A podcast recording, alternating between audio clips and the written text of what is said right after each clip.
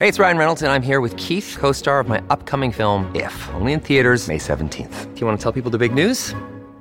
All right, I'll do it. Sign up now and you'll get unlimited for $15 a month in six months of Paramount Plus Essential Plan on us. Mintmobile.com slash switch. Upfront payment of $45 equivalent to $15 per month. Unlimited over 40 gigabytes per month. Face lower speeds. Videos at 480p. Active Mint customers by 531.24 get six months of Paramount Plus Essential Plan. Auto renews after six months. Offer ends May 31st, 2024. Separate Paramount Plus registration required. Terms and conditions apply if rated PG. Another day is here and you're ready for it. What to wear? Check. Breakfast, lunch, and dinner? Check.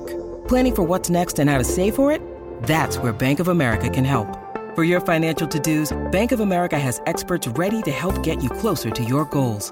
Get started at one of our local financial centers or 24-7 in our mobile banking app. Find a location near you at bankofamerica.com slash talk to us. What would you like the power to do?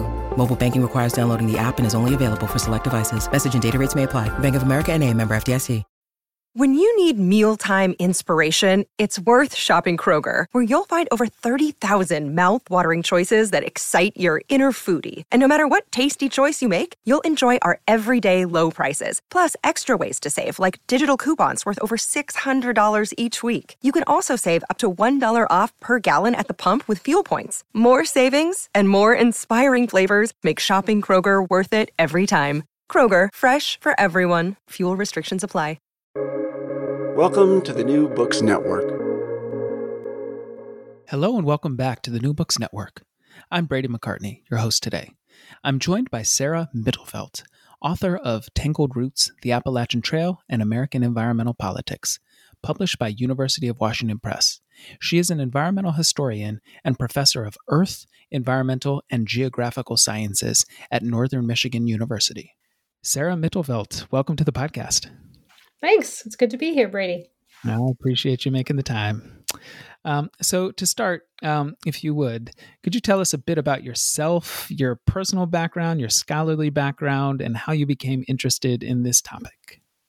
Sure. I am currently a professor in the Department of Earth, Environmental, and Geographical Sciences at Northern Michigan University, um, which is located on the shores of Lake Superior, the ancestral homelands of the Anishinaabe. And um, I grew up in the Midwest. I grew up in Minnesota and um, I did my undergraduate work in Minnesota at Carleton College. Um, went on to do my master's work in actually science education at Harvard University and taught eighth grade science for a while and realized that teaching eighth grade science was not a sustainable career choice for me. So I went back and uh, got my doctorate in a combined um, degree between forestry and environmental studies at the University of Wisconsin, Madison. And um, my first professional job was at Green Mountain College, which was an environmental liberal arts college in Vermont. It uh, no longer exists, but um, was a really fantastic place to uh, kind of do some innovative um, teaching and research in applied environmental uh, topics, I guess, in Vermont. And um, I've been at Green or I've been at Northern Michigan University for about seven years now. So, yeah. All right. Yes, I, I knew knew Green Mountain College while it existed. So uh, rest in peace. rest in peace, yes. indeed. Yes. yes, a lovely place, and uh, yeah, still worth visiting, and not far from uh, the topic of this uh, of this book. So yeah. Um, so, uh, if you would, uh, could you describe the Appalachian Trail or Appalachian Trail? Um, there is some discussion about pronunciation. I'm told it's Appalachian, but you know we we can talk about that too. um, so, so what is it environmentally, economically, culturally?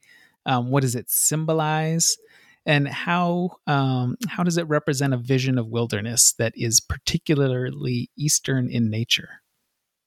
Wow, a lot in that question. so, yeah, I think when most people think of the Appalachian Trail, they do think of this, you know, famous wilderness footpath that runs um, pretty close to a significant portion of the American population. Um, and I was sort of drawn to it because um, the human history contained in that wilderness landscape had been previously pretty unexamined. Um, and so that's what this book helps to do is to really tell the, the human stories contained in that footpath.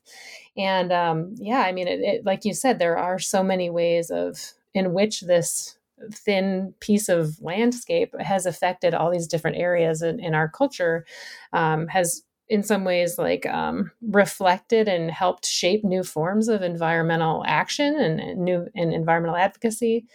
Um, certainly, it is a cultural symbol for uh, you know Americans' fascination with with nature and this idea of getting back to nature, but yet being sort of accessible to growing urban populations.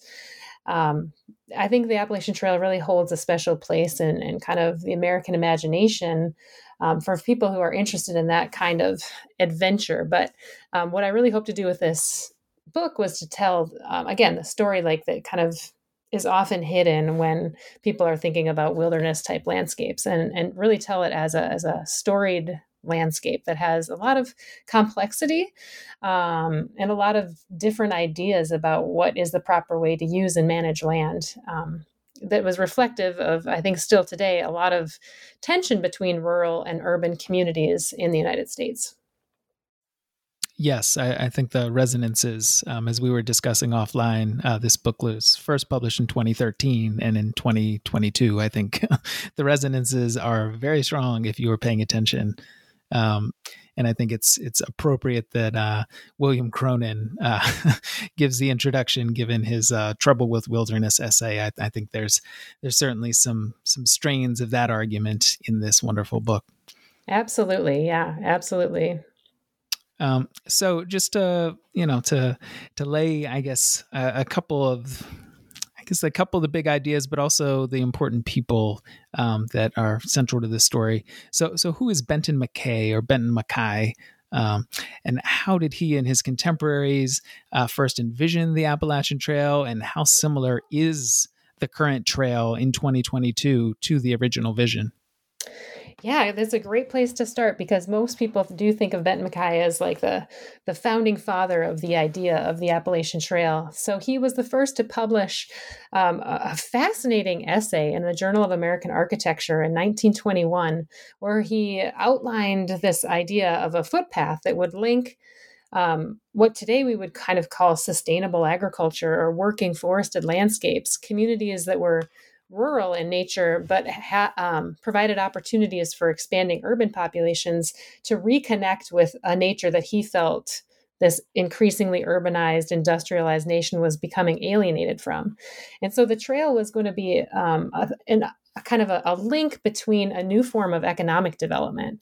Um, he Benton MacKaye was one of the first um, foresters trained with Gifford Pinchot, who started the U.S. Forest Service, uh, but he was also very instrumental in um, influencing the growth of the Regional Planning Association in, in the United States, the first American um, organization of, of, regional planners.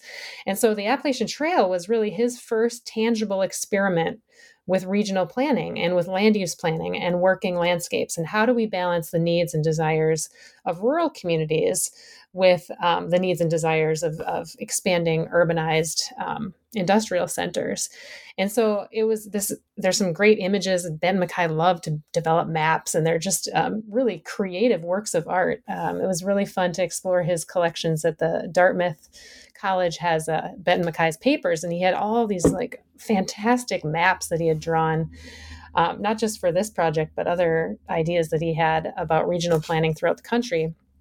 But in his Appalachian Trail essay in 1921, again, these um, these sort of community centers along the trail would be places that would be kind of oases where um, they would have long-term employees working there but you know urban people who were doing some hikes on the trail could spend some time in these kind of working uh, communities and kind of reconnect with um, in some ways an idealized past about Americans' kind of agrarian past.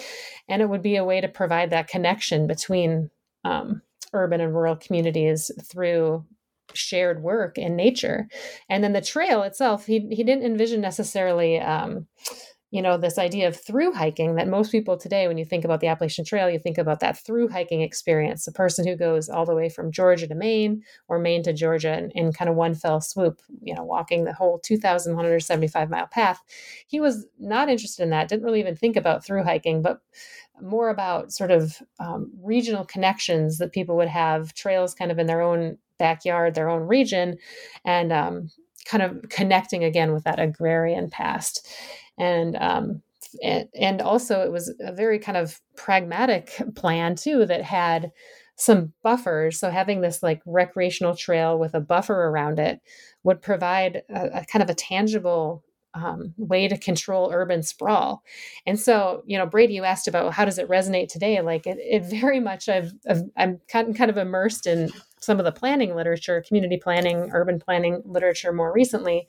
And some of the stuff that people are talking about with, you know, sustainable urban design were right there in Benton MacKaye's plan in 1921 for an Appalachian Trail and thinking about how do we use green space as a way to um, promote density in urban cores and urban centers while protecting, you know, working forestry land and working agricultural land. Um, much like you know Oregon has an urban growth boundaries that they developed in the 1970s, and in some ways, Benton MacKaye's plans for the Appalachian Trail kind of presaged these um, things that became more common in urban planning circles in the late 20th and now 21st century. So it's it's a fascinating read. I, I really highly recommend it. It's very accessible um, and a, kind of a almost work of creative writing in 1921 when he published his plan for an Appalachian Trail.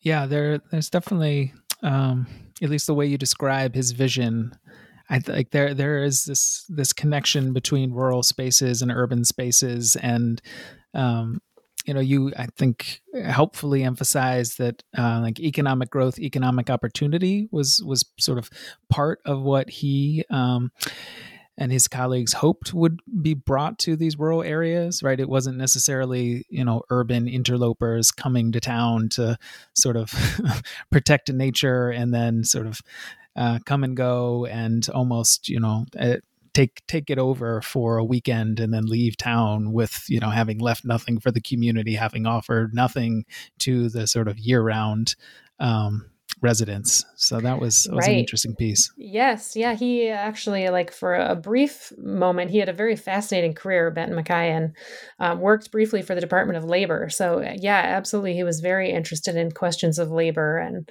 um, yeah, a sustained sort of economic strategy for rural communities that were at that time shrinking, you know. So again, very relevant for rural communities today. Yeah. Experiencing yeah, yeah. similar demographic change. Yeah.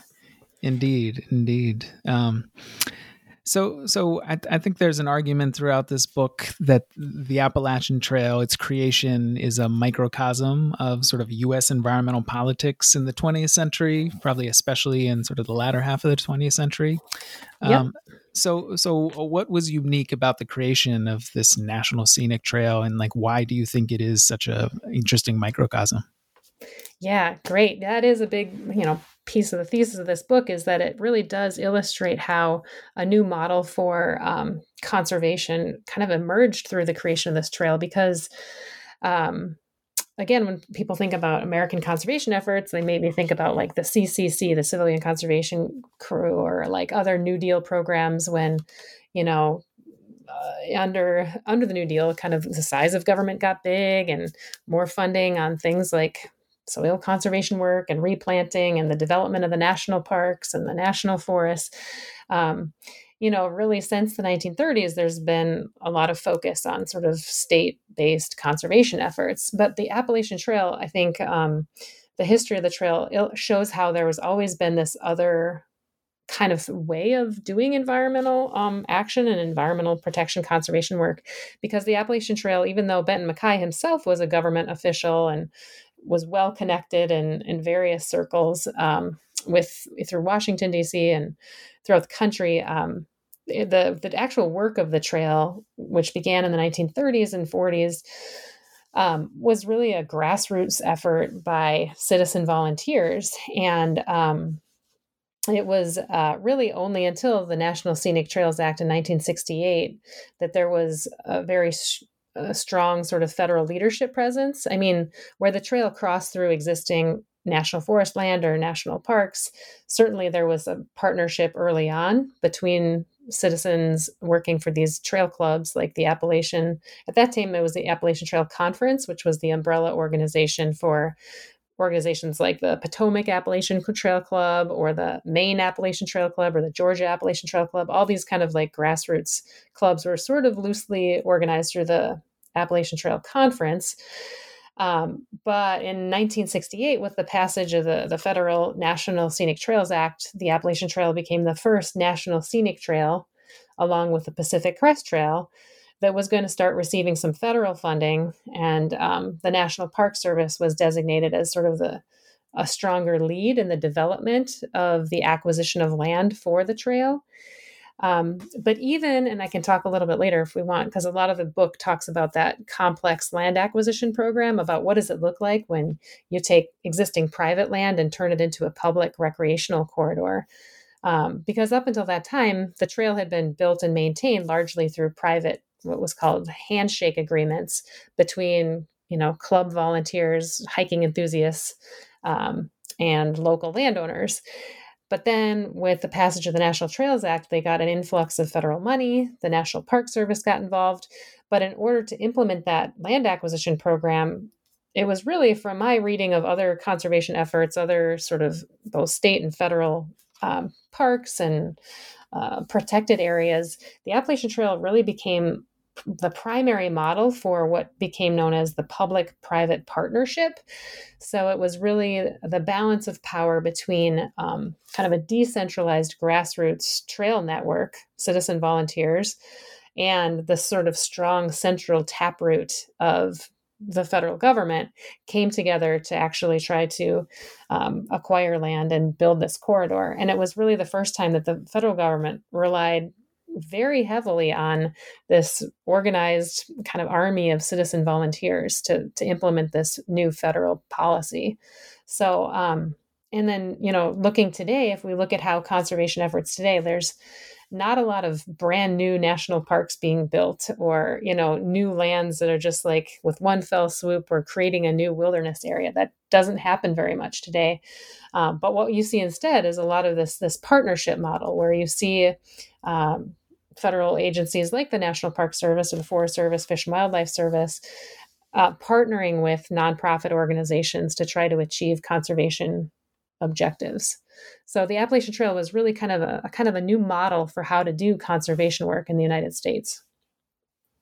Yeah, uh, just to piggyback, uh, when we do see new parks, um, new protected areas created, uh, that those processes can be quite contentious, which mm-hmm. is perhaps mm-hmm. why they don't happen so frequently. Um, for those of you familiar with Bears Ears, right, right, right, uh, you know, uh, just look what happened in the Obama administration, then the Trump administration, now the Biden administration. Exactly. Um, yeah, I think the history has not been written on that particular protected land. Um, but I digress. Um, so, so, sort of building on this idea of the sort of citizen volunteer, um, are there particular amateur citizen volunteers involved in this history that you think more people should know?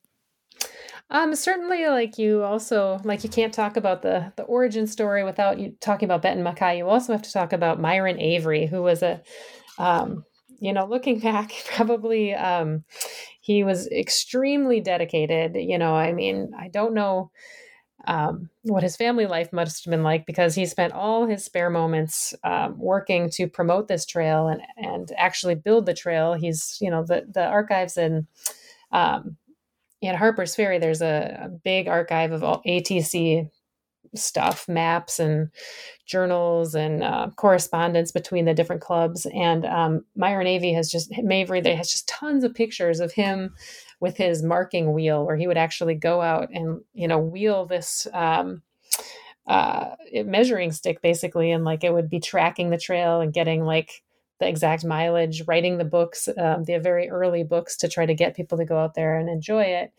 Um, he was a publicist as much as he was just in the woods, actually marking the trail. And he did um, probably more for the actual on the ground organizing of different trail clubs. He was especially active with the Potomac Appalachian Trail Club.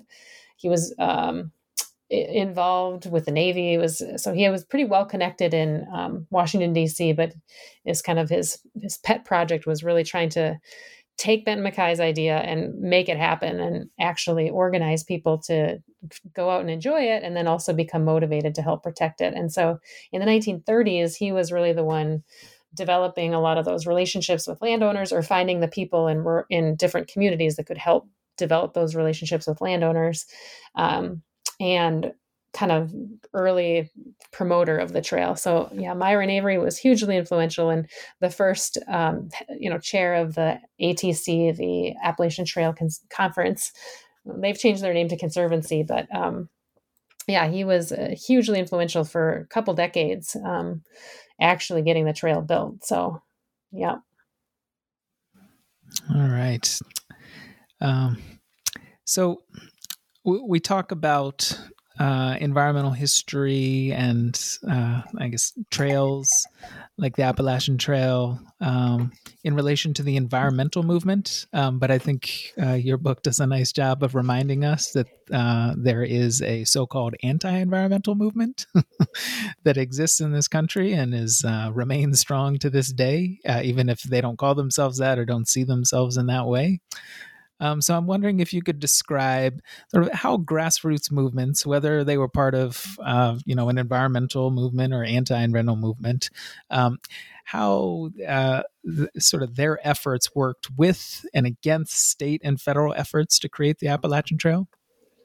Sure. Yeah. Well, that was one thing that I thought was pretty interesting was that um, leaders of the ATC, the Appalachian Trail Conference, which is again sort of the umbrella organization, uh, were very clear that they did not want um, the trail to get engaged in kind of environmental matters outside of just protecting the corridor. Um, and there's some really interesting correspondence in the 1970s, um, really 70s, 80s, 90s, where, you know, there'd be some clubs or some individual members of the ATC that really thought that they should take on um, a mining project or, you know, we should be talking about broader land protections. And, um, and only in cases when there was like a dramatic there might be a dramatic impact on the viewshed which you know like the area of land that could be seen from the trail the atc might get involved. But they were always i think you know there's that idea of mission creep. They tried to really stay focused on the goal of the ATC was to build and protect the Appalachian Trail corridor. Um, so, but it's been interesting. Like, and Brady, it sounds like you've been following AT sort of more recently. A few years back, right before the pandemic, um, there was a big controversy about pipeline development and should this um, this pipeline they wanted to build that was like necessary basically to connect like the Midwest to the east eastern seaboard with um, pipeline that was bringing um, oil down from Canada, should that be allowed to cross the corridor? And and that was a really difficult, I think, time for leaders of the ATC today to to, to t- try to navigate that because it really was um, going to impact the corridor. But um, but I guess to your point too about your question about what about anti-environmental movements, one of the big focuses of this book was looking at some of the opposition that arose to building the trail specifically, and I guess you could maybe consider some of those groups um, anti-environmental but they were really focused on property rights.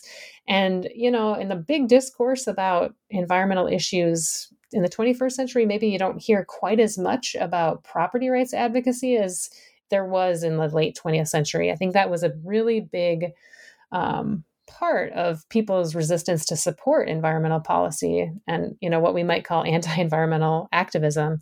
So with the appalachian trail the examples um, that i talked about in the book there was um, a man charlie cushman who actually grew up as an inholder in um, yosemite national park out in california.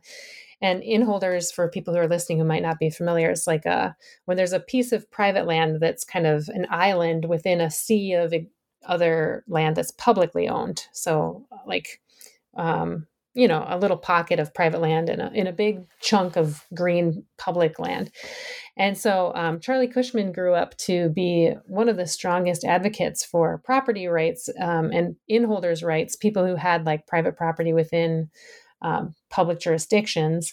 And he went around the country gathering stories of the strong arm tactics that the national park was using to try to buy up inholdings to push people out to acquire those inholdings. And so he came to the um, he was working all around the country but he came to um, appalachia and we can talk about appalachia versus appalachia there's i've heard some geogra- geographical explanations for the difference of those two terms but uh, but anyway getting back to charlie cushman he came, and this was a one of the particularly contentious areas was um, 12 miles in Pennsylvania in the Cumberland Valley, where this was a very fertile farmland area. It was sort of between the, the lower southern range of the Appalachian Mountains and the northern Appalachian Mountains. And um, the trail went through a bunch of farmland, and some of the farmers there were not eager or willing to sell their property to to have it become part of the Appalachian Trail corridor. And so Charlie Cushman came with sort of stories about the National Park Service using their you know the power of big government to squash you know small private landowners and uh, help kind of tie their stories to this bigger emerging property rights movement. And they started a group c- called CANT, which was Citizens Against New Trail. And um, were pretty successful in stalling the acquisition of land through that section of, of Pennsylvania. Um, and today it's pretty interesting because after much negotiation and working with a lot of the citizen volunteers, they did ultimately find a different route through that Cumberland Valley. And um, and now for people who hike through that area, you're like walking through cornfields or around cornfields through the sides of them, and it offers, I think, a different type of landscape um, than maybe the rest of the trail, which tends to hi- uh, hide, hug the ridge lines, the tops of the mountains. But um, so I don't know if that answered your question, but there were other moments of trail. There was a, a group in um, Connecticut that that organized too, and again, these small groups of property owners concerned about you know big government coming in to take their property. Uh, were kind of using a lot of the rhetoric and tactics of the national property rights movement that was taking off in the 1980s um, with the rise of the new right and sort of this idea that um, you know, like President Reagan talked about, the government is not the solution to our problems, it is the problem. And so, building on that kind of idea, a lot of these landowners tied their concerns about the Park Service coming in to take their land to this bigger kind of story about property rights in the United States. Yeah, no, I, I think that answers the question. Um, I just, I, I, was when I was reading the book, I was thinking about this in relation to like the Bundys um, in oh, Nevada sure, yeah. and Utah uh-huh. and Oregon, um, and sort of that whole property rights um, strain, which. Yeah, they might not describe themselves as anti-environmental, but they are definitely uh, anti something. whether anti-government it's government for definitely sure, government, yeah. yeah. Mm-hmm but then at the same time, right? They they view themselves, and I think to some extent, like you talk about the sagebrush, uh, sagebrush, excuse me, rebellion, um, and some of these folks think that they are the, as patriotic as anybody, and they're actually upholding um, the Constitution as it was written, and you know should be understood. Um, so I, I, I, there's just some complexity here when we think about sort of creating these wilderness, you know, corridors, these biosphere reserves for mm-hmm. the people but obviously who are the people? And then it's you know when i'm reading this book and a lot of this literature you know you always have to bring in indigenous perspectives where you know that that just grounds the conversation in a totally different way right? Because if it's property rights well property that was right that that was uh, taken in a way from right. indigenous peoples right? So it's well, like who is in the right here you know? Yeah and some of those landowners um, made that analogy. They said we are like the new native people being taken from our land being dispossessed of land. And so they, they i found a, several examples of landowners using that like we're just like the natives who were people who were pushed off their land. And yeah you're right. I mean it, it really um, yeah, there's a lot of levels of complexity to the dynamics that were happening on that landscape for sure.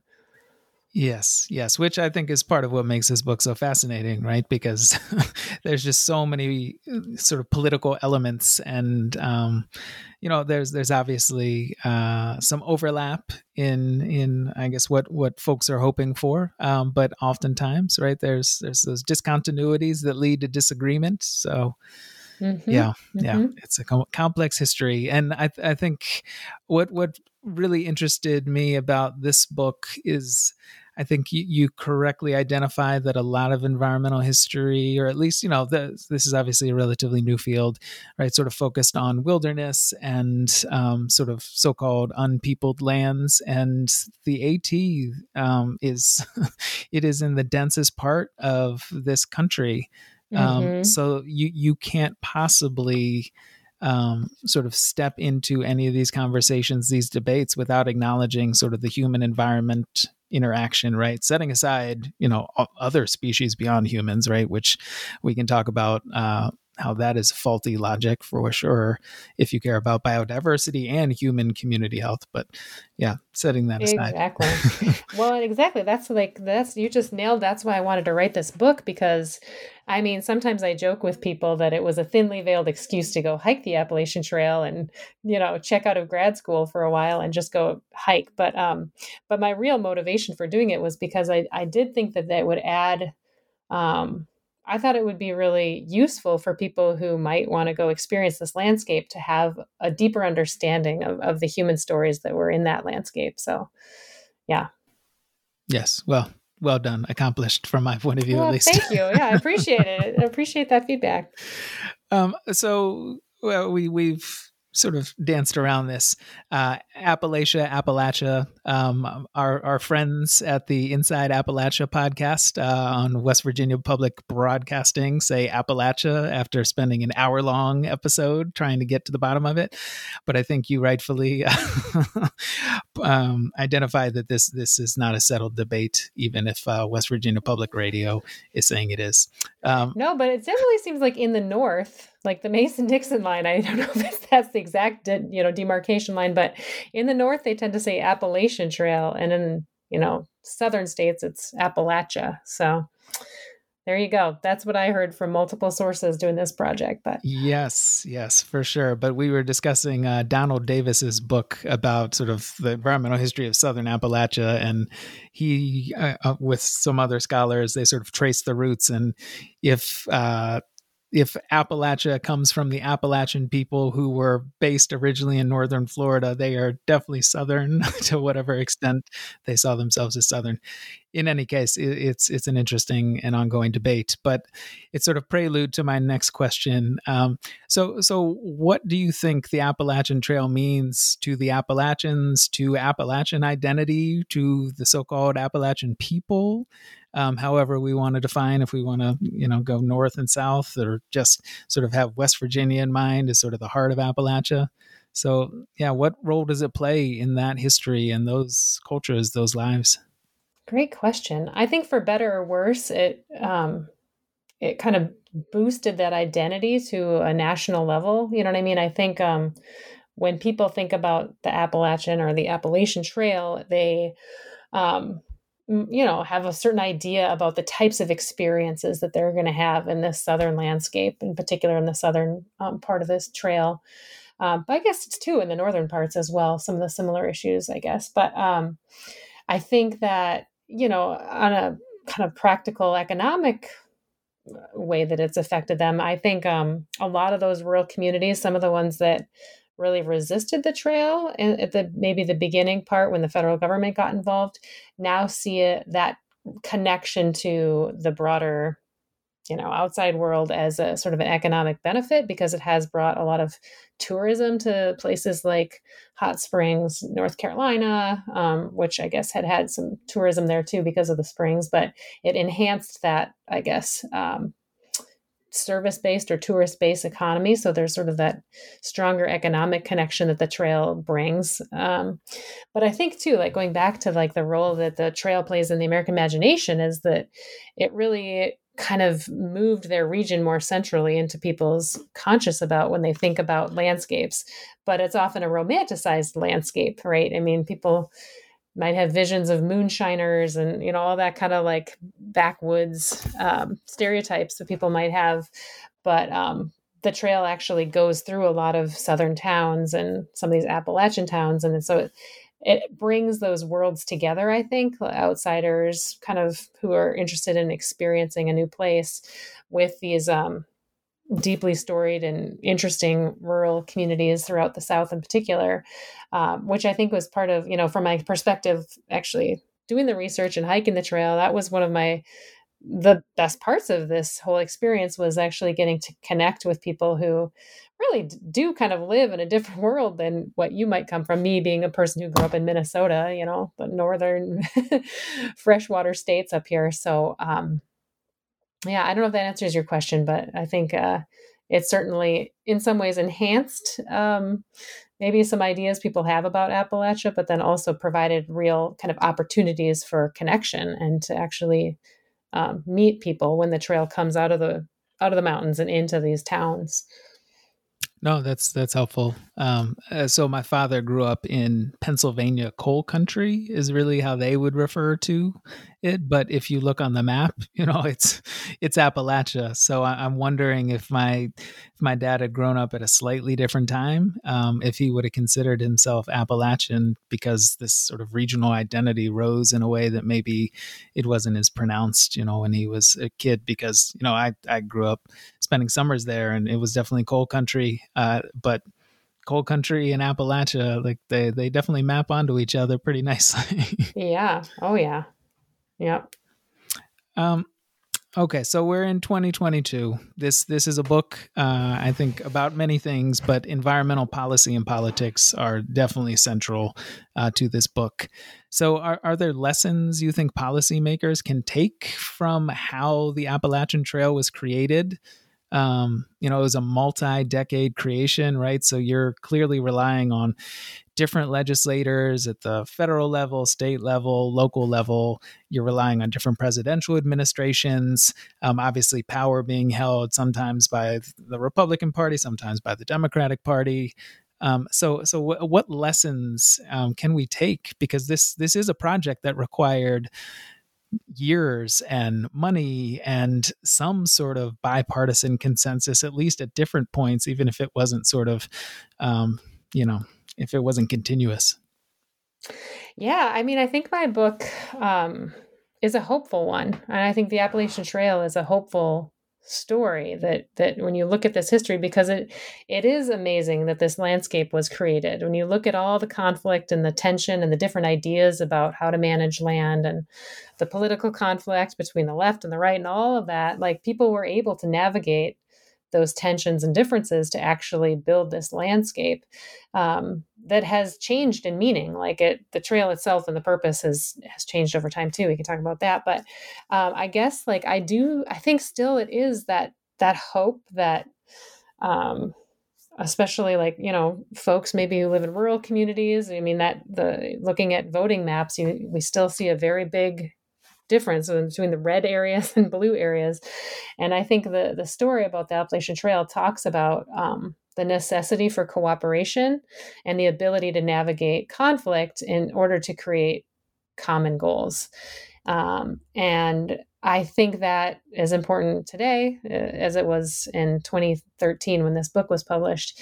Um, maybe more so. Maybe it's gotten harder to find that common ground and to work together to sh- see the common ground. And um, you know, but I do think that that has to be uh, we have to have hope that this incredibly polarized moment that we are right now in the 21st century in 2022 um, that there that hopefully we'll find ways that we can see common goals and common ground like creating a space like this that could be beneficial for both rural areas and urban areas and people from all walks of life um, so I do think that it's a hopeful story that has lessons that are as relevant today as it was um, even when Benton MacKaye envisioned it in 1921. So. Yeah, I, I, was actually reading this book while um, I believe it's called the Recovering America's Wildlife Act um, was mm-hmm. being debated. Uh huh. And I don't know if you've spent any time looking at that, but it, it felt connected in that it required multiple years. It required, you know, uh, political leadership from many different states, from certainly both major political parties and a lot of sacrifices. And there was um, there was certainly an effort to bring in indigenous nations who would be responsible for a lot of the work that was being done, sort of this this conservation work. Um, so that that to me felt like a yeah like a connected piece of legislation um, to the history you describe. Mm-hmm. Mm-hmm. Yeah. Um, so, uh, like you've alluded to this, but you spent 10 months hiking the Appalachian Trail mm-hmm. uh, while performing this research. Um, you went to locales scattered across the trail. Um, so oh, it's been I like I don't know when you ended that research. I, forgive me, but it's been many years uh, since you spent those ten months on the trail. So I'm wondering, like, what's what has stuck with you all these years later? Like, uh, obviously you learned a lot from your research, but perhaps from hiking or sort of from uh, the folks that you met on the trail. Uh, did you have a trail name, for example? I did have a trail name. Yep. Um, they called me LT, which stood for long tall, because uh, I guess it was also my my bluegrass name. I was in a band at the time too that played. We traveled with some um, instruments. We had little travel banjo, travel guitar. I was with my husband, who was also my research assistant, because he had already hiked the trail a couple times and had a lot of connections with um, folks in different areas along the trail. So um, so yeah, it was uh it was definitely it was also part of our honeymoon. So it was a, a multi-purpose trip. so I mean, it was a long time ago, but I yeah, it's I still have lots of very distinct memories and sort of lessons learned from that experience because it was um, very unlike any other research experience. Like you mentioned, I've gone on to do some different types of research and I had done some other stuff before, but it was uh, definitely the most, I guess, um, immersive research experience I still to this day have had. Um, and just the generosity of people from, again, all walks of life, all sides of the aisle, that people would like pick us up. We would hitchhike to archives or hitchhike to the oral history interviews we were doing. Um, and uh, yeah, just that that generosity, and I, I, think it's just part of the the culture of that's grown around the trail. There's a lot of trail magic, and um, still to this day, like you know, when people, a friend or somebody needs a, a, place to crash, even over the weekend, like you just open your doors and that's what you do for people. And I think that generosity of spirit of um, people who live in the communities around the trail was something that I benefited from and have been inspired by. So I guess that's uh, something that stuck with me. And yeah, just um, the experience of kind of being homeless for 10 months, I think develops a certain amount of empathy uh, in a person. so yeah, it was definitely a mostly fun and enriching experience. Yeah, you, you, you, uh, you triggered a memory in my mind. Um, I've, I was previously, uh, before going into environmental history, uh, the dean of students of a college, and one of my colleagues uh, was the chief financial financial officer. Um, uh, in in his spare time, he and his children uh, raised ducks so that uh-huh. they could have the eggs, and they would like give the duck eggs out for free because their backyard connected to the trail because we were oh, in rural yeah. Massachusetts. So they would uh-huh. just leave these like hard boiled duck eggs out because they, one, they like ducks, but two, they thought they were like the highest in protein and thought, you know, hikers would need that, um, especially in rural Massachusetts. Oh, that's so. great. Yeah. stuff like that happened all the time. Like, yeah, people are incredibly generous. It's amazing. Yeah. There's that. There's definitely, I, I think you said trail magic. And I, th- I think there is something to that. I, obviously not just on the Appalachian Trail, but uh, you know, many of these trail experiences, whether you read about, you know, the way in um, Spain and Portugal, but there's, mm-hmm. you know, there oh, is yeah. sometimes a spirit of community that doesn't always exist in sort of day to day life um, off the trail, if you will. Absolutely. Yeah. And the people we met, a lot of people in transition. So a lot of um, people finishing up military service and you know doing something waiting for the next step or recent retirees or people going through a divorce or somebody like not sure if they're going to go to college you know it was really you know a lot of people who are doing that long kind of long distance hiking it's um they're they're kind of there for a reason and usually like at a, a moment where they're open to change. So you have some really interesting conversations with people too so um, yeah I, I hope i always love it when i have students who are you know you uh, certainly a lot of young people like the idea of through hiking the appalachian trail so i always i always love it when a student is like thinking about it and starts planning it and we sit down with maps and um, i get to kind of relive that experience again because it, it really is pretty formative Indeed. Yeah, it's it's a transformative experience, right? If you're going to spend 10 months doing anything with your life, you you will likely change in some way. And if it's something as intense as a through hike, where you're relying on the kindness of others, I won't say strangers, right? Because they're they aren't necessarily strangers. Um, know. So, so part of me in interviewing you nearly 10 years after this book was first published uh, is I'm hoping there will be a second edition. And in that second edition, I will gently encourage you, if it happens, um, to include more of your personal sort of observations. so I, I'm, I'm wondering, were you at all tempted to include more of your personal observations? It seemed like you were. Um, you were journaling throughout this experience and and I have to say the you interspersed like very lightly some of your observations um, and reflections and I thought they were really interesting sort of companions to this broader history because you you are a part of this history right? You or I, I guess William Cronon points out that um, in 2008, right, finally 10,000 people had hiked through hiked the Appalachian Trail, and you had done it in 2007, right? So you're part of that history in like a way that you know not all researchers are part of the histories they're telling. So were you were you t- tempted yeah. at all?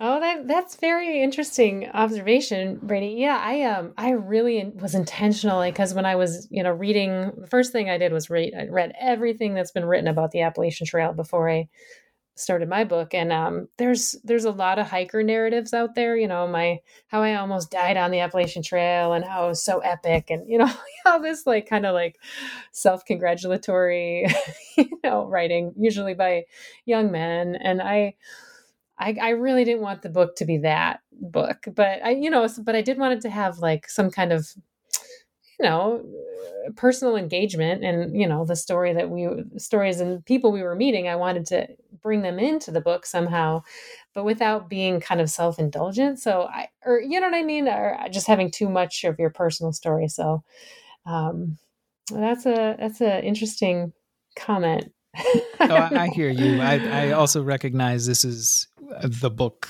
right? Is based on your dissertation. First book as a scholar, right? You're sort of building yeah. a career in a way where inserting yourself uh, would not have probably been helpful to your career. Um, but you are now a tenured professor, correct? Oh yeah, so maybe I have to go back. I'm actually on sabbatical. Maybe I'll have to go back and hike it next year and redo you know, the book. I, it's up to you, of course. But yeah, there, there were just moments where I, I, was really interested to to sort of learn about sort of one your experience of hiking the trail, but also what it's like to end up in an archive after hiking, you know, who knows how many days, and like finally finding, you know, that that material that like yeah. unlocks some part of this history in a way that um, you know maybe you hadn't planned or you know, I, when you're walking in this way, right, you have a lot of time to ruminate on the subject that you're writing yep. about, right? So oh, I am, yeah. I would imagine the book was benefited from all of that rumination, reflection, and sort of recording your reflection, right? So uh, it's not to say that you don't find that in this book. I, I think you do, um, but there, there were just moments where I was like, "Oh, tell me more about that," you know. Oh, interesting. Yeah, yeah. No, that's a that's good feedback. Yes. Uh, in any case, I, I, won't belabor that point anymore. um, so uh, we've acknowledged this. This is a, a, book researched, you know, well over ten years ago, published almost ten years ago. Um, so, what are you working on now? Well, most recently, um, well, it's been actually a few years now. Um, looking at different looking at sort of different ways of using wood as a renewable resource for energy um, and looking at it's pretty different project actually but my background's in forestry and so i wanted to do something more i guess rooted in um, my new place which i'm in the great lakes here. Uh, but this start project kind of started in vermont where i was teaching at green mountain college which was the first one of the first carbon neutral campuses.